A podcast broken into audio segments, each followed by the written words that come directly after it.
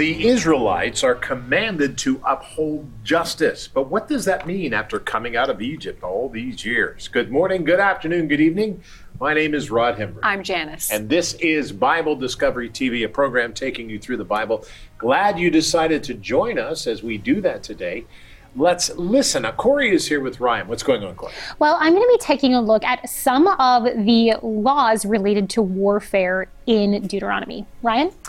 Did Jesus break the Mosaic law when he allowed the adulteress in John chapter 8 to go free? Well, we'll look at that carefully. All right, very good. Look forward to both of those reports coming up in about 20 minutes. Janice, what'd you do? My segment today is called Finders Keepers. All right, very good. So get your Bible out. This is the most important book of all, and we've read it 30, well, this is our 32nd time in reading it. And so we're going to get that and get your Bible guide out. Let's go through the Bible and listen to what God is saying to us.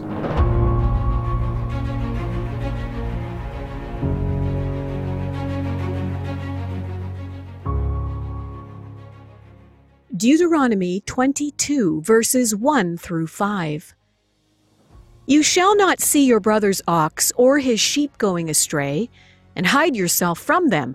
You shall certainly bring them back to your brother. And if your brother is not near you, or if you do not know him, then you shall bring it to your own house, and it shall remain with you until your brother seeks it. Then you shall restore it to him. You shall do the same with his donkey, and so shall you do with his garment with any lost thing of your brother's which he has lost and you have found, you shall do likewise. You must not hide yourself.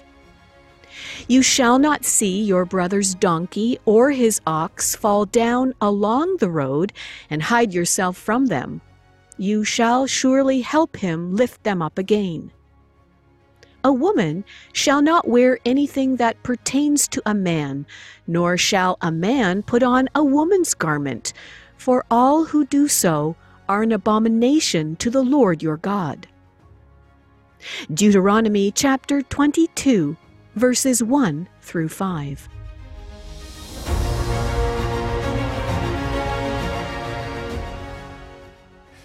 Deuteronomy chapter 19 to 23. That's our reading today as we go through the Bible. It's very, very interesting, actually. In fact, the world today has never been more connected. Do you think that's good? Many question whether this makes us better as a society or a people than we were before. It's a good question. Now, the ancient world is very different than the modern world to the achievements of technology have advanced us. And because of our advancements, many merge society's improvements with moral good, as if we are morally better than we were before. In doing so, many academics are attempting to rewrite history the way that we like to see history. Not just history, though, Basic technological differences are being ignored as well. If you're born one gender, you can rewrite your gender based on how you currently feel. How do you feel? Now, you can get hormone injections or surgery to make virtually any desired change. Now, this is new, never within our reach of all of history past. So today we find ourselves faced with many decisions about following the Bible or following what we think. Many have made decisions not to follow any biblical ideas, but many have made opposite decisions to follow something else, making themselves God. Now, this is very interesting, and this relates to what we're talking about today.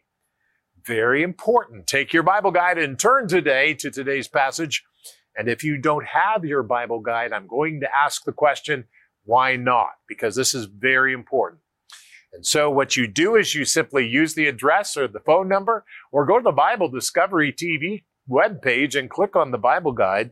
And I would like to say thank you for all of the people who do so because it takes you to a donation page, but then it takes you to a page which has, of course, the place where you can download the PDF files as they are presented.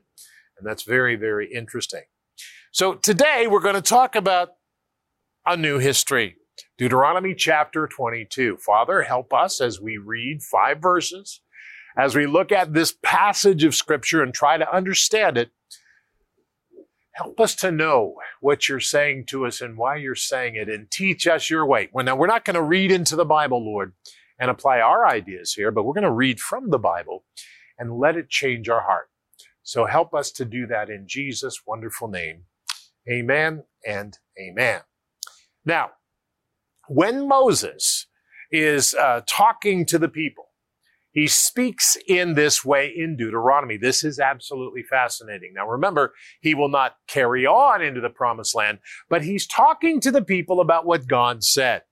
And Deuteronomy 22 verse 1 says, You shall not see your brother's ox or his sheep going astray, and hide yourselves from them. You shall certainly bring them back to your brother and if your brother is not near you, or you do not know him, then you shall bring it to your own house, and it shall remain with you until your brother seeks it, and then you shall restore it to him. Which brings me to this point, which is interesting.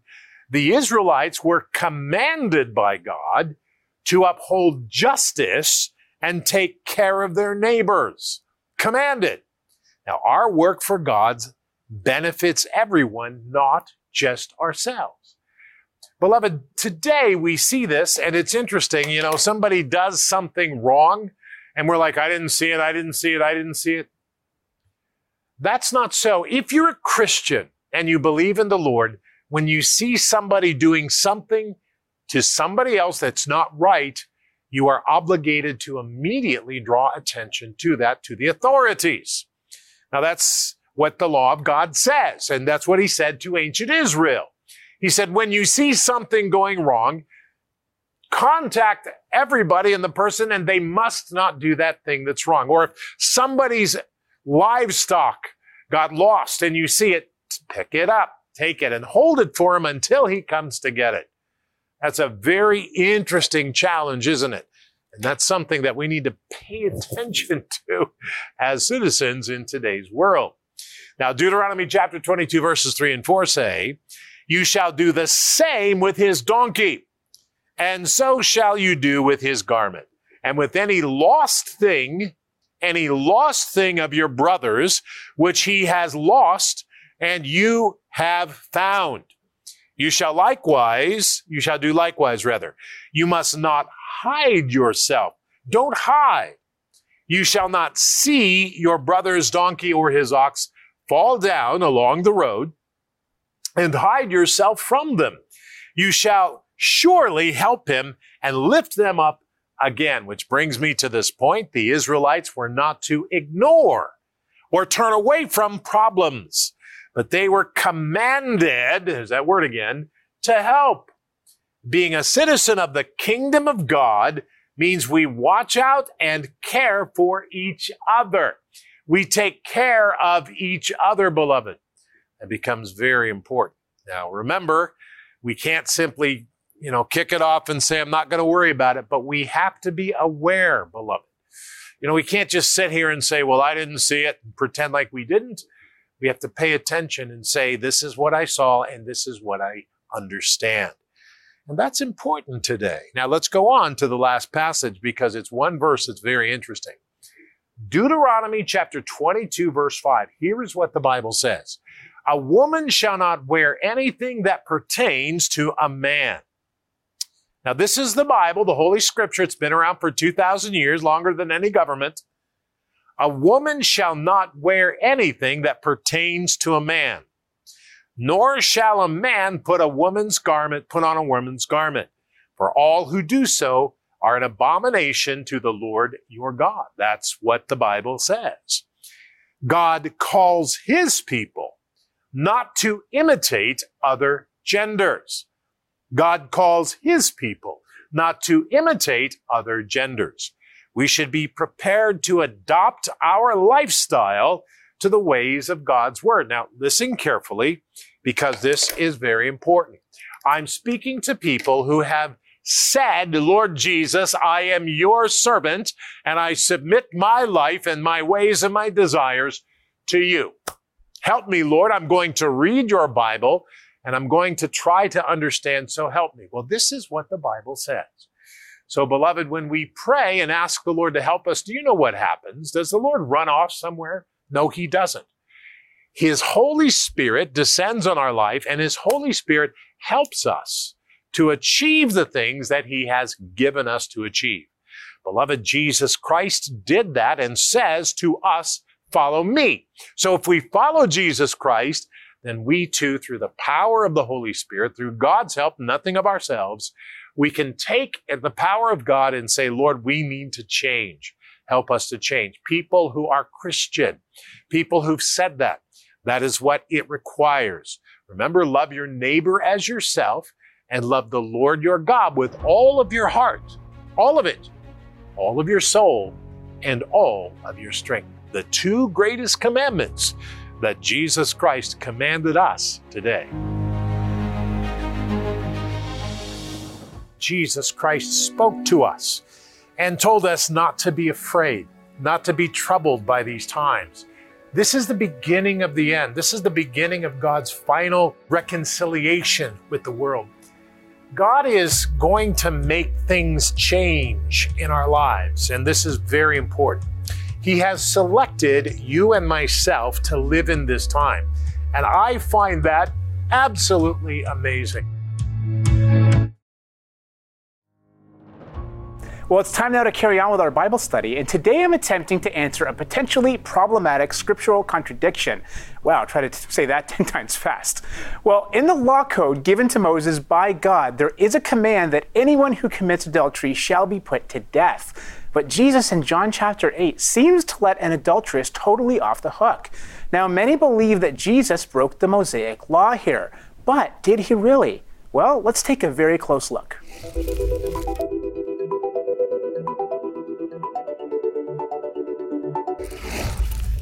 Many insist that the Bible cannot be the Word of God as it so claims, due to its many errors and inconsistencies. However, the errors and inconsistencies lie not with the Bible, but with the Bible skeptic. For example, critics claim that there is a contradiction between Leviticus 20 and John 8. Leviticus chapter 20 verse 10 states clearly that the man who commits adultery with another man's wife, he who commits adultery with his neighbor's wife, the adulterer and the adulteress shall surely be put to death. Yet Jesus in John chapter 8 verses 3 through 11 apparently breaks this command when he allows an adulteress to go free. The passage reads, Then the scribes and Pharisees brought to him a woman caught in adultery. And when they had set her in the midst, they said to him, Teacher, this woman was caught in adultery, in the very act. Now Moses in the law commanded us that such should be stoned. But what do you say? This they said, testing him, that they might have something of which to accuse him. But Jesus stooped down and wrote on the ground with his finger, as though he did not hear. So when they continued asking him, he raised himself up and said to them, He who is without sin among you, let him throw a stone at her first. And again he stooped down and wrote on the ground. Then those who heard it, being convicted by their conscience, went out one by one, beginning with the oldest, even to the last. And Jesus was left alone, and the woman standing in the midst. When Jesus had raised himself up and saw no one but the woman, he said to her, Woman, where are those accusers of yours? Has no one condemned you? She said, No one, Lord. And Jesus said to her, Neither do I condemn you. Go and sin no more. So, according to the skeptic, Jesus broke the Mosaic law here. But in reality, it is the skeptic who is in error since Jesus actually followed the law perfectly. That's because the Mosaic Law teaches that the penalty for adultery is death only if there are two or more witnesses who are themselves innocent of the crime, in which case both the man and woman who committed adultery were to be punished. Moreover, the innocent witnesses were to throw the first stone.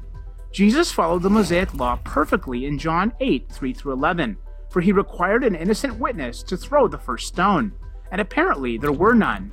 Far be it from contradicting the Mosaic law, Jesus was insisting that it be followed to the letter. The critic would be wise to read the text more carefully. So Jesus acted true to his claim in Matthew 5:17 that he came not to abolish the law or the prophets, but to fulfill them. Jesus not only acted in accordance with the law here, but demonstrated just how this particular law regarding adultery was to be practiced. It's obvious that those who accuse Jesus of breaking the law here don't understand the law. Yes, the law states that adultery is punishable by death, but as Jesus reminded the accusers, the Mosaic law also requires that there be two or more witnesses who are themselves innocent of the crime. But apparently, there were no innocent witnesses. Now, that being said, I do want to say this. We've just refuted this alleged contradiction in a very legal manner. But I don't want us to miss what I believe to be the real takeaway message from Jesus' actions in John chapter 8. See, the law did exactly what it was supposed to do. It condemned the woman and exposed her sin, which caused her to fall on the mercy of Jesus Christ. The law can take us no farther than Christ, who is the only one who can save us from condemnation. He lived that perfect life that we never could and gave his life for ours so that we could be free from condemnation. As the scriptures promise us in 1 John 1 9, if we confess our sins, he, God, is faithful and just and will forgive us our sins and purify us from all unrighteousness.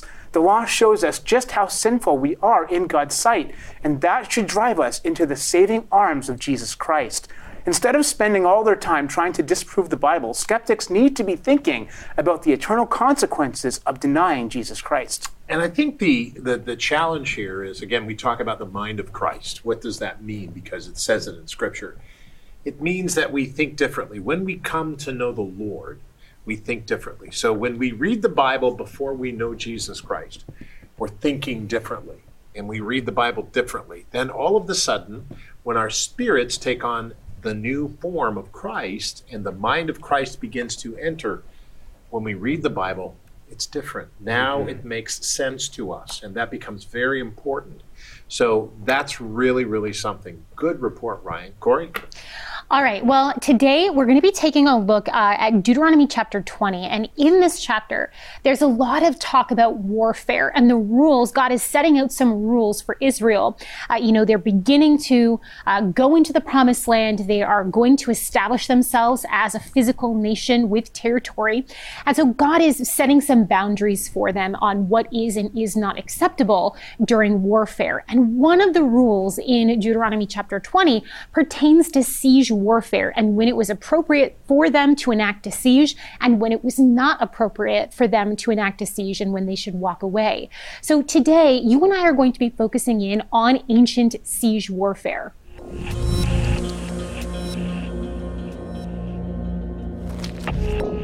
From very early times, people have found it necessary to build walls around their living spaces. For cities, these protective fortifications could be quite elaborate, including double wall systems with steep space between to provide a defensive advantage, moats, towers, complex gate structures, and thick wooden metal covered doors. But just as people worked to fortify their cities, others worked to find ways of destroying them. There were several ways of trying to compromise fortifications, but none was so dreaded than the most obvious a siege. When an army would attack a walled city, they knew that this battle could last for years, and so it was an expensive, logistically challenging, physically, mentally draining process. A siege essentially imprisoned the citizens of a walled city, giving them two choices surrender now or face thirst, starvation, and death. Historically, when an invading army finally did break through the defenses of a walled city, major atrocities were committed. Sometimes years of anger and hatred had developed before the excited frenzy of success, resulting in mass murder, abuse, and at best enslavement. To imprison the citizens inside of their own walled city, an attacking army would set up a perimeter around the city using ditches and moats and building walls and towers. The army would camp and live around these new fortifications. No one or thing could go to or from the city. With these preparations complete, they would begin attacks against the fortifications themselves. These attacks were varied. Sappers would attempt to collapse walls by digging tunnels underneath using wooden support beams. When they believed they were at the right location, they'd set the support beams on fire to cause the tunnels and hopefully the wall to collapse.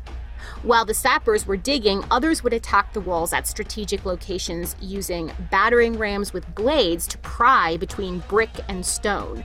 Fires could be set against the walls with hopes that the great heat would eventually begin to crack and compromise them.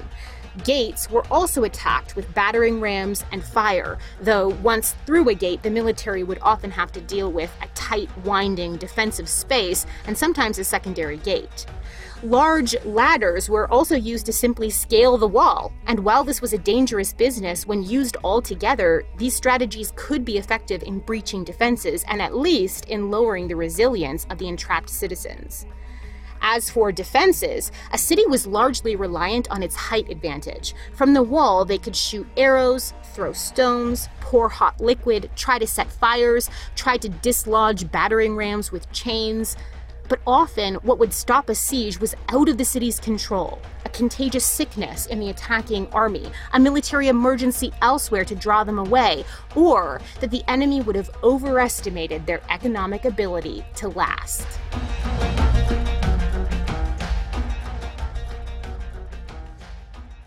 Now, there are many, many examples, not only from the Bible, which of course there are, of siege warfare, but also in the ancient world. Uh, and, I, and I hope that I've made clear to you what this pertains to. A lot of us, you know, uh, siege warfare in the Middle Ages is similar to how it was in the ancient world, but there were some nuanced differences. So I hope you're able to see that here. Uh, and, and it is important to know how brutal this type of warfare was and just how deadly it could be, uh, not only for uh, the, the people who were being besieged, but it was also quite a risk and expense for the invading army as well, because it could last for so long and, and could end with things like plague. And we do see that happen in the Old Testament a few times. We're going to see it as we continue to read through the Bible, especially when we come into the time period of the kings.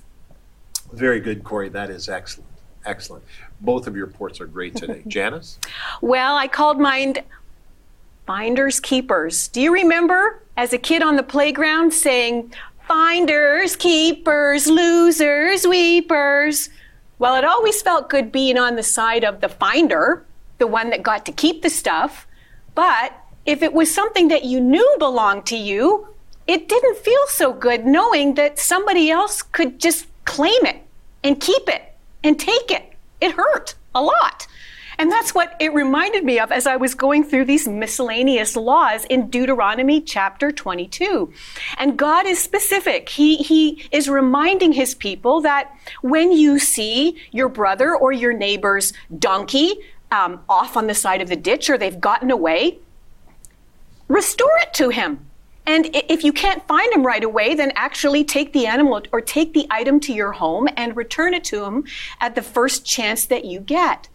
Or if you see something happen and you know that something has happened and it's not it's not something that that's good that has happened, don't turn your back on it. Don't say, "Oh, oh, I didn't I didn't see that." I'm just going to pretend that that didn't happen. But to involve yourself. Now, some of you might be saying, well, this is Old Testament. And, you know, we don't really need the Old Testament anymore because we're living in the New Testament times. Well, let me remind you what Jesus said when one of his disciples, actually, I believe it was one of the Pharisees, asked him, um, Jesus, what is the greatest commandment? And in Matthew 22, verses 37 through 39, Jesus said to him, You shall love the Lord your God with all your heart, with all your soul, and with all your mind. This is the first and great commandment. And the second is like it you shall love your neighbor as yourself. So, let this be a good reminder to us today that a way for us to live and love the people around us. The neighbor doesn't just mean the person that lives next door to you, it's the people around you that you work with, that you live with, that you go to church with. Your family, it's everyone. We need to love each other. And the way that we can do that is to watch out for each other, is to care for each other, to not pretend like things don't happen, that we don't see, and we don't want to get involved. And yes, of course, there are situations where we shouldn't become involved. And you know what I'm talking about. This is at the very base level here. But that we need to watch out for one another. Let's not um, take things for ourselves. Let's not think of ourselves first, because clearly, in finders, keepers, losers, weepers, that was not taking care of the other person. That was being selfish and greedy. So it's the principle here. As followers of the Lord Jesus Christ, let's put others before us. I certainly wouldn't want to be treated that way because it hurt being the one that lost something and realized that somebody was going to take it away. That didn't feel good. So when we want to be treated a certain way, let's do that to our neighbors, which means everyone around us. That's just my little rant but for today. That's really good. That that is good. I think that uh, the, the thing is that, especially coming out of the pandemic and everything else, we've got to realize that uh, we have to engage with one another. Yes. You know, we can't just stand back, you know, because they might have 75 different viruses. We've got to engage and we've got to, to talk to people. We've got to understand people. And part of that understanding is paying attention to their what they have Yes. and their needs. And that's what the law really talks about here. and extending grace. Right? That grace Extending grace. It doesn't help you when you say, I can't find my keys, and I say, well, you know, too, too bad for you. too bad for you, or, or what else is new, you know, it, rather than just saying, okay, well, let's pray and let's find out where your keys are. Um, you know, it's, it's those kinds of attitudes. Let's have grace and love with each other. I It- think that's a good thing. I think it's true, and and I think you know, like for example, here's a good example. My neighbor, uh, the other day, I had we had a lot of snow, and and I didn't get a chance to get it, but our my our neighbor came over and did our driveway He blew with a snow blower, Snow blower. which is awesome. But that he was being he was helping me, and that's something that we need to remember and do.